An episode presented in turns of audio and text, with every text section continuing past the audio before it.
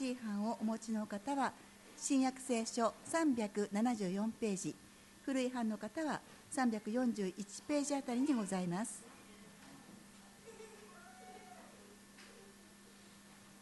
エペソ2章1節あなた方は自分の罪過と罪との中に死んでいたものであってその頃はそれらの罪の中にあってこの世の流れに従い空中の権威を持つ支配者として今も不従順の子らの中に働いている霊に従って歩んでいました。私たちも皆かつては不従順の子らの中にあって自分の肉の欲の中に生き肉と心の望むまま行い他の人たちと同じように生まれながら見怒りを受けるべき子らでした。しかし憐れみ深い憐れみ豊かな神は私たちを愛してくださったその大きな愛のゆえに在家の中に死んでいたこの私たちをキリストと共に生かしあなた方が救われたのはただ恵みによるのです。キリストにおいて共によみがえらせ共に天のところに座らせてくださいました。それは後に来る世々においてこの優れて豊かな御恵みをキリストイエスにおいて私たちに賜る慈愛によって明らかにお示しになるためでした。あなた方は恵みのゆえに信仰によって救われたのです。それは自分自身から出たことではなく神からの賜物です。行いによるのではありません。誰も誇ることのないためです。私たちは神の作品であって良い行いをするためにキリストイエスにあって作られたのです。神は私たちが良い行いを歩むようにその良い行いをもあらかじめ備えてくださったのです。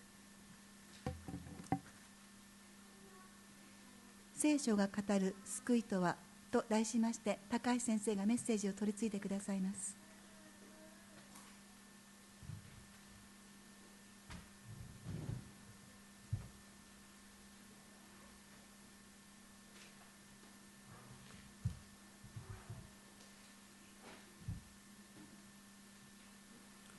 おはようございます。しばらくお祈りの後にですね。今日は簡潔にいつも以上に簡潔にお話ししたいと思いますのでお祈りを持って始めます。天のお父様あなたが今日霊さんを通して本当にあなたの宮沢を明かししてくださりありがとうございます。どうかあなたご自身がここで私たちにお語りくださいますように。尊き主イエス・キリストの皆によってお祈りします。エペソビトの手紙の2章に書いてあるのはあなた方は自分の罪過と罪の中に死んでいたものであるいや死んでいた覚えはないんだけれどというのは結構あると思いますね、えっと、罪過と罪の中って言った時に罪過っていうのは何かっていうとですね本来人間として立っているべきところに立っていないっていう意味ですね。罪っていうのはしばしば的外れっていう意味。があります。ですから罪悪と罪の中に死んでいた人間というのはですね見当違いの方に熱くなって生きてた。見当違いの方に本当に従順に生きていたということです。で、えー、その頃は2節ですね、えー、空中の権威を持つ支配者として今も不従順の子らの中に働いている霊に従って歩んでいた。聖書に言ってるのは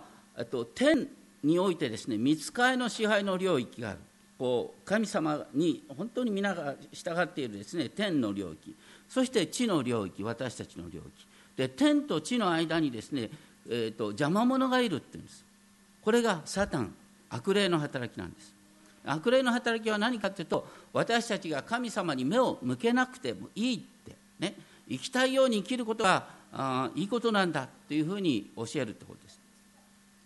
あの最近こんな言葉を聞いたんですけれどもあの日本のですねサラリーマンのことをですね社畜っていう言い方があるそうですね。会社の家畜。会社の家畜としてですねいわゆるその組織に本当に飼いならされてこうこう会社のですね家畜のようにですねに生きる。それがいいことだ。でまあ、そういう流れの中でですね会社に合わせて生きていける人がこうエリートとされる、えっと、僕は大学時代ですね属したあのサークルは ISEC っていうんですが国際経済障害学生協会とか言って、まあ、国際交流のですね団体なんですけれども、まあ、就職したのはみんなほとんどですね商社とか銀行とか一流企業が多いんですけれどもまあ、この年になって会うとみんなですねだんだんだんだん一線から外れていってですねどうせ北海道から出てきたような人間ですから、まあ、とにかく外れていってですねだんだんいわゆるですね落ちこぼれっていう感じになってくるんですね。で僕がもう牧師としていていつまでも生き生きと若さを保ちながら、ね、黒子を保ちながら話してる、ね、とみんなこう羨ましがあるんですよね。で、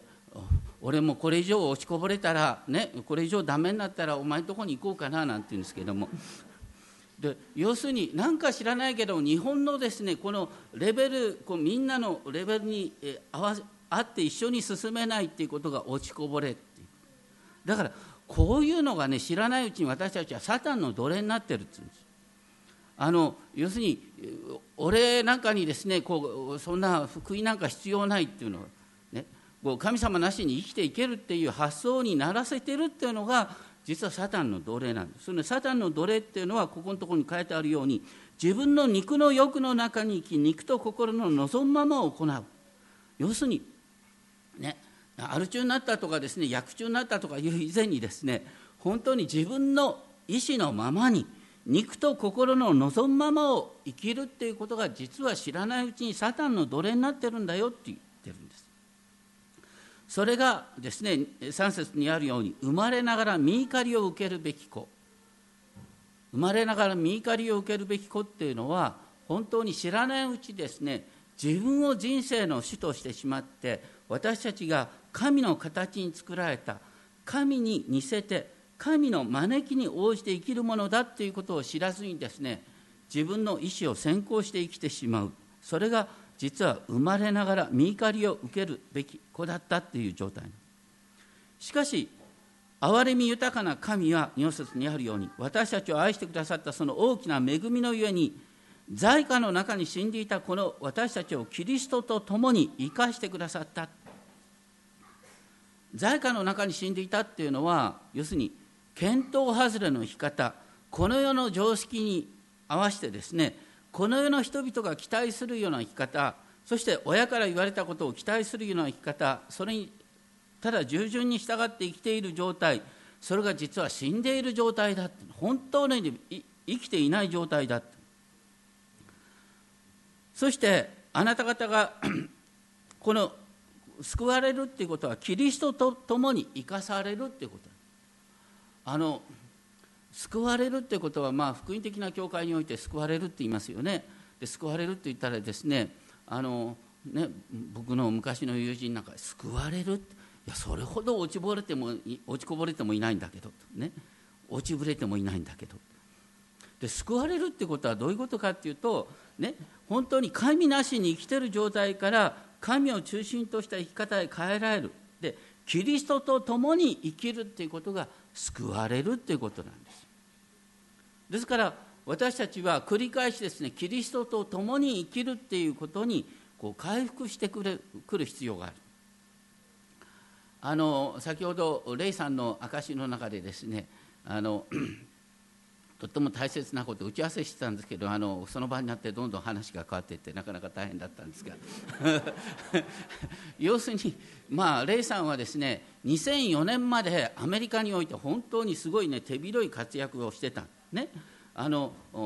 小学校の校長先生をやってで音楽も教えてそれからテレビコマーシャルなんかにも出てですねもう本当にお金はあるし名誉はあるし素晴らしいですね働きをしたんですけれどもなんか不思議にですねあのその頃からなんか神様の飯っていうことを考えるようになってある時さっき言われた創世紀の12章のですねアブラハムの飯で、えー、私についてきなさいっていうですね、えー、こう飯を受けた。で、その時ですねあのたまたまたまたまとこれ神様の導きなんですけれどもで私たちも加わってハレイラヤゴスペルファミリーっていうねこうケン・テイラーさんっていうあの フィリピン系アメリカ人のですねご夫婦がやっているそのゴスペルグループの働きがあってそのテイケン・テイラーさんがアメリカを訪ねてきてですねそしてあの実は私たちは指導者が必要なんだといわゆるブラックゴスペル。その指導者が必要なんだということでですねあの声がかかった。その時にその前にねレイ・シドニーさんはまさにこう創世紀12章の御言葉を聞いてただから創世記12章からねわたあのあなたの父の家を出て私が示す地に行きなさいって言った時それは何か全然分からなかったんだけどもその前に御言葉が来ててそしてあの神様の導きの中で検定霊さんのです、ね、招きを聞いてあこれこそ導きだなっていうふうに感じたっていうことですね。ですから私たちその人生の瞬間瞬間でですね不思議な形でああ神様が私を導いてるな御言葉による導きとそして人によるですね招きとが結びついてですねこう新しい道が開かれるということがある。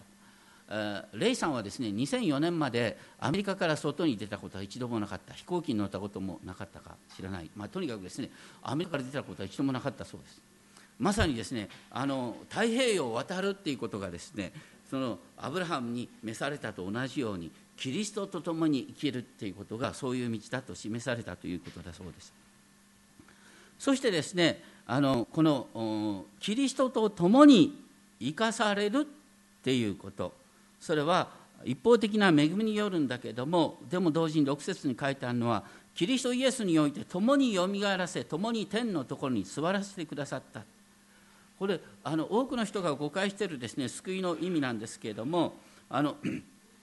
こう救われたと言ってですね次に書いてあるのは共によみがえりキリストと共に復活し共にですね、えー、父なる神の天の御座についている。まだ皆さん復活してないよね。まだ後にも言ってないよね。言ってることはですね救われたっていうことはもうすでに復活が保証されている。最終的な勝利が保証されている。そして最終的にですねキリストと共にこの世界を治めるっていうことが保証されている。あなたはすでに天国人なんだってことなんですね。韓国人でも日本人でもなく、ね、それである以前に天国人とされているってことなんです。でこのように私たちの将来が保証されているっていうことがですねどれだけ大きなことなのかっていうことなんですが救いを理解するときにですねすでに起こっていることとまだ起こっていないことこの両面がある。私たちは確かにまだ復活もしてないしですねまだ天国にも行ってないんですけれどもでもそれが保証されているということにおいて私たちは新しい歩みをすることができる。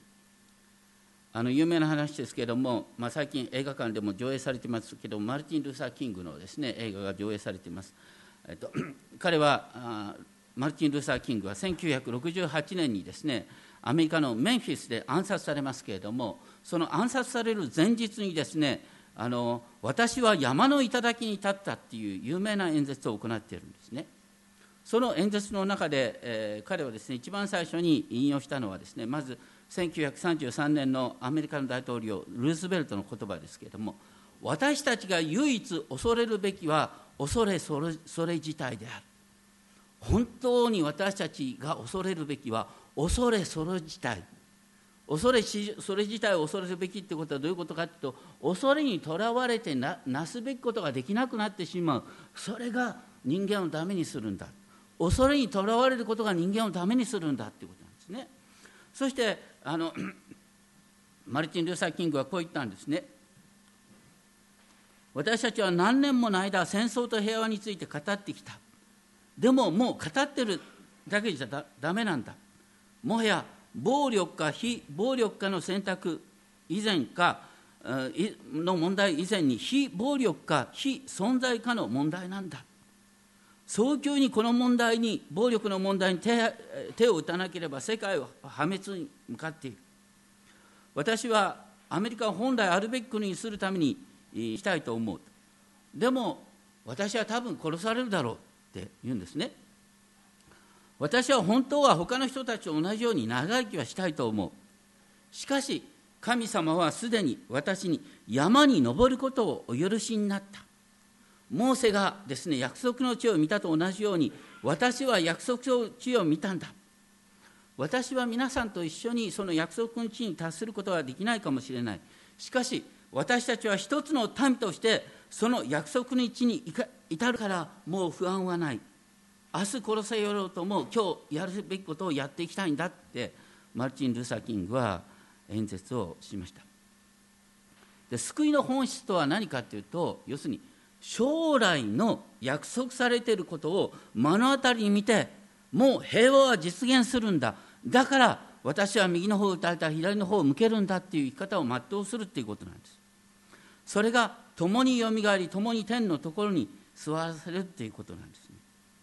ふと同時に2章7節でですねこう書いてある。それは後に来る世々においてこの優れて豊かな見恵みをキリストイエスにおいて私たちに賜る慈愛によって明らかにお示しになるため。こう救いとは何かというと、ね、来たるべき世界、ね、将来の世界が今ここに入り込むっていうこと。わゆる神様が備えておられる将来の世界が今私の人生の中にマルティン・ルサーの演説ルサー・キングのですねあの演説がメッセージが本当に人々の心を動かした。そこの亡くなる5年前にですね「I have a dream」という有名なあのメッセージをしていますね。その私には夢がある。そのメッセージは実はイザヤ書11章のですね狼が子羊と共にですね宿るっていうですね、えー、夢だった。彼は言った。私には夢がある。それはいつの日か私の幼い4人の子供たちが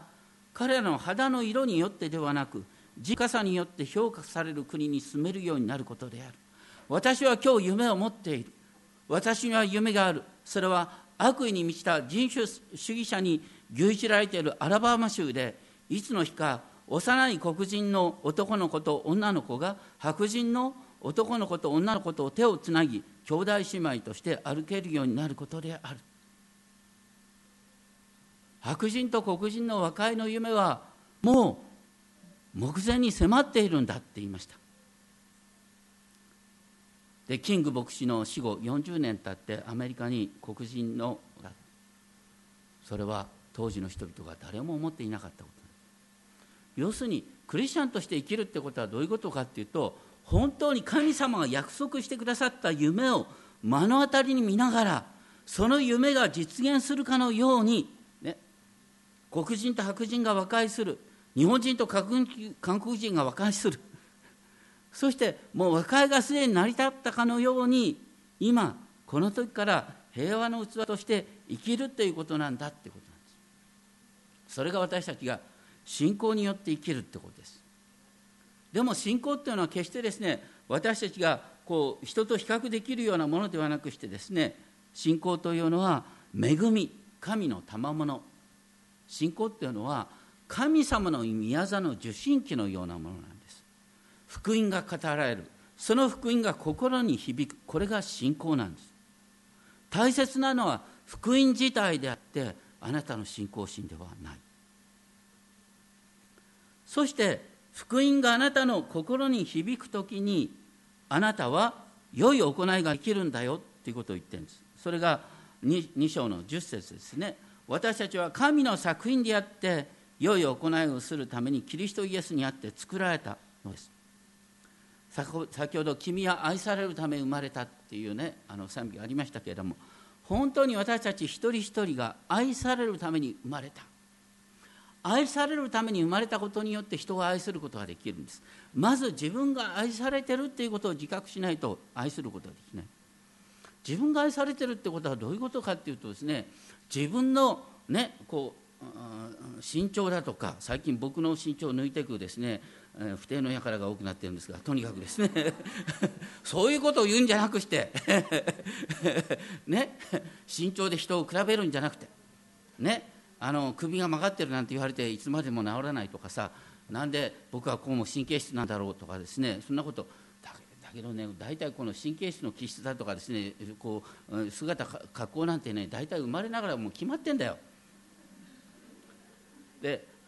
自分を神の作品として受け止めるってことはそれを全てですねトータルにこれを神の恵みとして受け止めるってことです。自分が嫌いな人は神も嫌いになるんです。神を愛するっていうことは自分を好きになるんです。神経質の性質も、ね、結構生かされる面があるんです結構ね。神経質じゃないと本を書けないかもしれない。とにかくですねねちっこいところが役に立つこともある。